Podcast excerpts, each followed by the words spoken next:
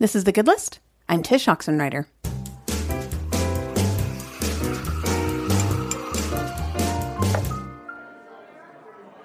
The past few weekends, our family's been working in the backyard. I get this way every spring where I crave being outside. March through May is the best time of year in Central Texas weather wise, I've always said. But I felt the pull even stronger this year because of, well, because of all this that we're going through. There's something really grounding, no pun intended, with tilling the soil, getting about as offline as you can get, and doing something that humans have done for millennia. So it was a fun excuse to chat with my friend Jackie Skemp, who's in Minnesota, about her thoughts on this, because she's feeling that pull towards her backyard garden as well, even though it's still much colder where she is. So here's that chat about why now is a really good time to start a garden, even if you're a total and complete beginner. Okay, Jackie, what is on your good list right now? Uh, you know, this week we started the beginnings of our garden for this year. Okay. And I, I just did a few seedlings. I pulled out all of my old seeds. I ordered some new ones and got the first round of, you know, little starters going. And um, you're in Minnesota, right? Mm-hmm. Mm-hmm. So. April for you is a season of seed starting then. Is that what I'm hearing you say? I'm a little late on it, but yes. okay. Yes. Because I was going to say it's already too late here in Texas to plant certain things. Like we already missed the lettuce season, for example. Oh wow, really? So like, yeah, because it's too, it's too warm already. too hot. Yeah. yeah. Anyway. Wow. Yeah, yeah, no, yeah. Here, um, I will likely have to acquire a few that have already started, and like at a nursery. Some nurseries here are doing pickup on you know curbside pickup for plants mm-hmm. um, later in the season. But yeah, I still have a little bit of time to kind of get things through. So I planted tomatoes, which mm. I know are a little bit late, but you know they go so far into the growing yeah. season here that it's nice to have something later in the summer to enjoy. Hmm. This is, you know, I don't know what this is, but I have found myself just acting. I don't want to say differently because of the quarantine, but just I, I find myself drawn towards um, kind of just calming forms of entertainment. And one of them, weirdly enough, is gardening shows on YouTube, like mm. where I just want to sit and watch people tell me what to do, like tell me what to plant when, how to do square foot gardening, little hacks for. I don't, uh, you know, doing it yeah. right or easily. And it's been really calming. There is something really therapeutic about gardening. Yeah, I, I grew up gardening um, not necessarily vegetable gardening. We did more flowers and other kinds of plants and fruit trees. I grew up in California. Um, and so I had to really adjust when I moved here and it's still, I'm still learning a lot. So I like to, you know, click into those calendars with, you know, the farmer's almanac or whatever. They have ways you can tell them what zone you're in and they will tell you or they'll remind you, this is what you can start right now. This is what you want to start prepping for. Um, mm-hmm. And I mm-hmm. find it so helpful. And yeah, especially with how things are right now, I'm anticipating yeah. just being home for the summer. We're not, you know, we're not planning traveling this year. We were gone for most of our summer last year. And I remember that. Yeah, we did this big road trip and we were in California mm-hmm. for a really long time. And we had already kind of discussed trying to stay home a little bit longer this summer and it just worked out that now we're going to be home all summer. right. Yeah, we are too. And, you know, we did have travel plans and as of now they're canceled. Mm. And that was my hesitation on doing much of a backyard garden because we've done that in the past where we kind of overdid it and then we have to leave. And so our yeah. neighbor, we have a neighbor who actually works at a farm. So he brings us uh, all sorts of plants. It's fantastic. Oh, wow. Um, but we've had to tell him like just reach over and grab whatever you want we have a stone wall that separates us and it's only about three feet tall this is an okay. old neighborhood and we're like just reach over and grab whatever you want or just hop over take you know some zucchini or tomato or whatever because it's just gonna Go fall and then get yeah. gross so um, but yeah that, it's actually a really good I, it's not a silver lining because this whole thing is just hard but it's one yeah. of the bright things we can do right now, especially when outside time is so therapeutic and yet we're so limited as to where we can go. Yes, and you know we we lived for many years in apartments, um, mm-hmm. and we also lived in duplexes, so we kind of had to adjust. You know, I've done a lot of container gardening, and we've lived in some places where we did have a little plot where we could tend a very small uh, raised garden bed, and now we have a significant amount of space in our yard. And we have a, a city lot, but we still have a lot of, of space to work with. And I just, I love watching things grow. And I now seems like the perfect time to plant something small and watch it grow and tend to it. Because there is something mm-hmm. so good about getting your hands in the dirt and getting on your knees and pulling weeds and having dirt under your nails. Um, you know, watering the garden in the afternoon when the sun is starting to set. And it's just yeah. so beautiful. Um, and I, I, think that it's going to be a way of um, kind of bringing back ourselves to home during this time and to have something mm-hmm. to focus on here at home when we really might not be able to do anything outside of our homes. It feels like such an antidote to everything else. You know, you open your Twitter feed and you just feel that immediate rush of of cortisol, mm-hmm. stress, mm-hmm. and it feels like pulling weeds is the opposite of a Twitter feed. You know, it's like something slow, something that's been happening forever. The seasons are are still coming, regardless of what's yeah. happening elsewhere. And yeah, I, I think we're kind of hardwired to to long for more of that slow pace. And watching something grow is not exactly fast paced in a good way. Right. Right. And I, you know, when when all of this was kind of coming out, and my husband teaches um, U.S. history, so we talk a lot about U.S. history, and and, and oh man, you know, got to thinking about the victory gardens that people mm-hmm. were doing, you know, growing, and and their their intent was very different. There was a, a, food shortage, and they were trying to get people to grow their own food.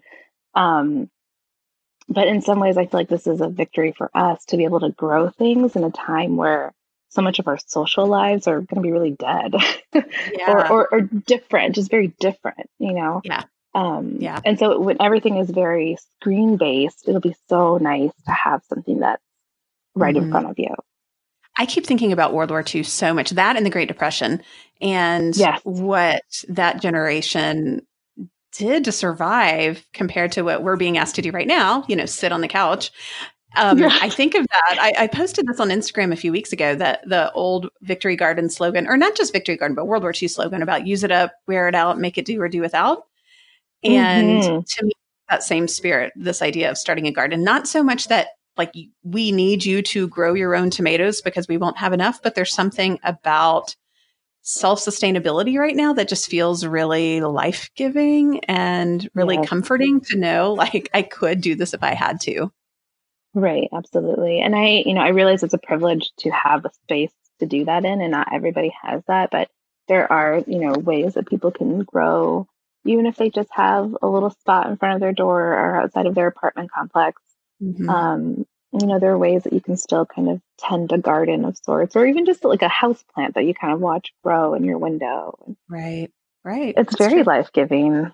Yeah, it really is. It's um, now more than ever. It's it's a really simple practice that we can do for really inexpensively, and um, yeah, we can easily reap the benefits mentally and emotionally, and I guess even socially for our families. Absolutely. I love like for the children, it's so beautiful for them to, mm. you know, pick peas off of a vine or pull a carrot out of the dirt. Um, mm. My kids like to pick off the lettuces and the kale as well, and kind of. I, I can never get them to eat kale right. on my my dinner table, but they'll right. gladly pull it out of a garden bed. Yeah, it's funny. Like your kids are little, right? Like they are. Yeah, uh-huh. they're uh, seven, five, and three. Okay, right. So mine are nine and up, and it's funny. Like we still talk with them about what we want to grow, and they pick all these things mm. that they actually don't really love to eat, but they still just enjoy the process of growing. It's like, come on, guys, make this uh, applicable here. I mean, they do. You know, we'll do strawberries, or you know, I have one kid that likes tomatoes, and those are easy to grow, so we'll do them. But I have this one kid who's just super, super picky. Yet he's the one that likes the garden the most. It's just funny. It's like, oh, that is funny. just eat it, but you know, yeah. I'll but it's it. a process, right? I, I am planting a rainbow chard. Mm. I don't eat it. Right. it looks so beautiful in garden beds that I'm yes. planting it. And maybe we'll maybe we'll get accustomed to eating it, but I, I just love it because it's so gorgeous. Right. I know exactly what you mean. Yeah. It's funny. I will look at all these gardens on YouTube and think that looks amazing. And yet we would have to give like 90% of that away because we would either just flat out not eat it or that's way too much for our family. But it's a really cool yeah. idea. I know. I know. I um, I follow a gardener here in Minnesota, and she she has a really large plot, so she does a lot of early sowing. Um, I mean, you know, she has like covers over her beds, and she's sowing like weeks ago. She's been planting outside, even with snow out, mm. and and I realized like I had to adjust my expectations for our own family and what we can do as well. Like we're not gonna have I don't have lights in my basement to start seeds right in February. That's just not where we're at. And I don't know if we would eat all of that and have the time to tend to mm-hmm. all of mm-hmm. it. Mm-hmm. Um, so I mm-hmm. think just also understanding like maybe all you can grow is a pot of tomatoes. That's right. Know? That that's enough. That's right. And to me, that's a great example of partial solutions because I will watch some of these people. I, I there's this one guy I've I watched his video where he grows everything he eats, literally. Like he had this experiment for a year. Can he live out wow. of his backyard? And he did. And but it was like really thought out and really intense and really, you know, he was very dedicated and he's a single guy. you know, that to me is the key mm. uh, where it's different. um, and so it's easy for those of us who are maybe, you know, at home with kids or we don't have a, like you said, we don't have a large space. Maybe we just have an apartment balcony to just throw in the towel and say, oh, well, lovely idea, but no, you know, not for me. Mm-hmm. Instead of just thinking, mm-hmm. what's one pot of some crazy easy herb I can grow and, right. you know, just reap the benefits of that if, if even if it's not for food, but just for the satisfaction of growing something. Yeah, it is. It's, yeah. a, it's such a good thing. And I, I'm curious to see how community gardens also play out this summer. Yes. You know, I, yes. Um, I hope, I hope that there's still somebody tending them to them, but I, I don't know how that's going to uh-huh. pan out with all of these social distancing. So that will be yeah. interesting to see. I've wondered that as well. Um, where we used to live, there was a community garden, and then I know in places like New York, that's um, you know they heavily depend on community gardens. So I've wondered about that. Maybe if a mm. listener hearing this is part of one or has one in their neighborhood, they can tell us what that's been like. Because I have wondered, you know, maybe there's some sort of schedule they can create where people can come one at a time or something. I think oh, it would yeah. be really great instead of just like tossing in the towel on the idea for a whole year. I know, I know that yeah. would be just another tragedy on top of everything. Gosh, I know, I know. it's funny how, um, just that I don't want to say it's like now our priorities are shifted, but it's almost like now we realize what our real priorities are. You know, mm-hmm, um, mm-hmm. like oh gosh, this actually really matters. Where it maybe it didn't seem like it mattered that much, you know, just a few months ago. Right.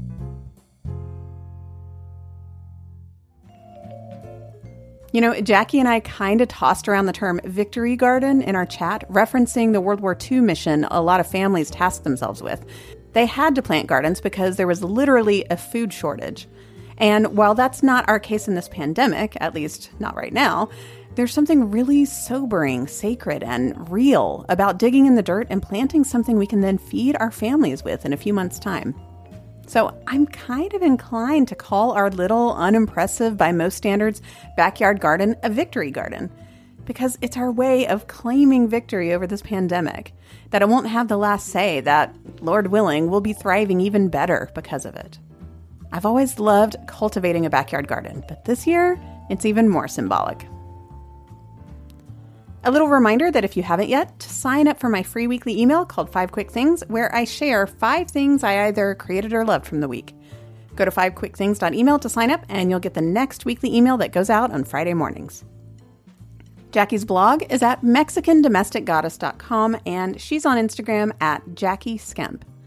I'm on Twitter at Tsh and sometimes on Instagram at Tsh Oxenreider. And you can also find a transcript and the show notes of this episode and all episodes at thegoodlistshow.com. I'm also going to add a few links to my favorite Gardening 101 YouTube channels that have really helped me out. So head to thegoodlistshow.com and look for episode 23 to check all of the stuff out. And don't forget to leave me a voicemail or send me a voice recording telling me one thing you're doing to stay sane during your quarantine and social distancing. Leave me a voicemail at 401 684 GOOD, which goes directly to voicemail, or simply record your voice and email the voice file to hi at tshoxenreider.com. Just state your name and where you're from and what's one thing helping you get through this right now. And we may feature it here on the show. Music for the show is by Kevin MacLeod, and thanks as always to Caroline Tassell and Kyle Oxenreider for their help, as well as my furry intern Jenny. I'm Tsh Oxenreider, and I'll be back with you in just a few days Thanks for listening to The Good List.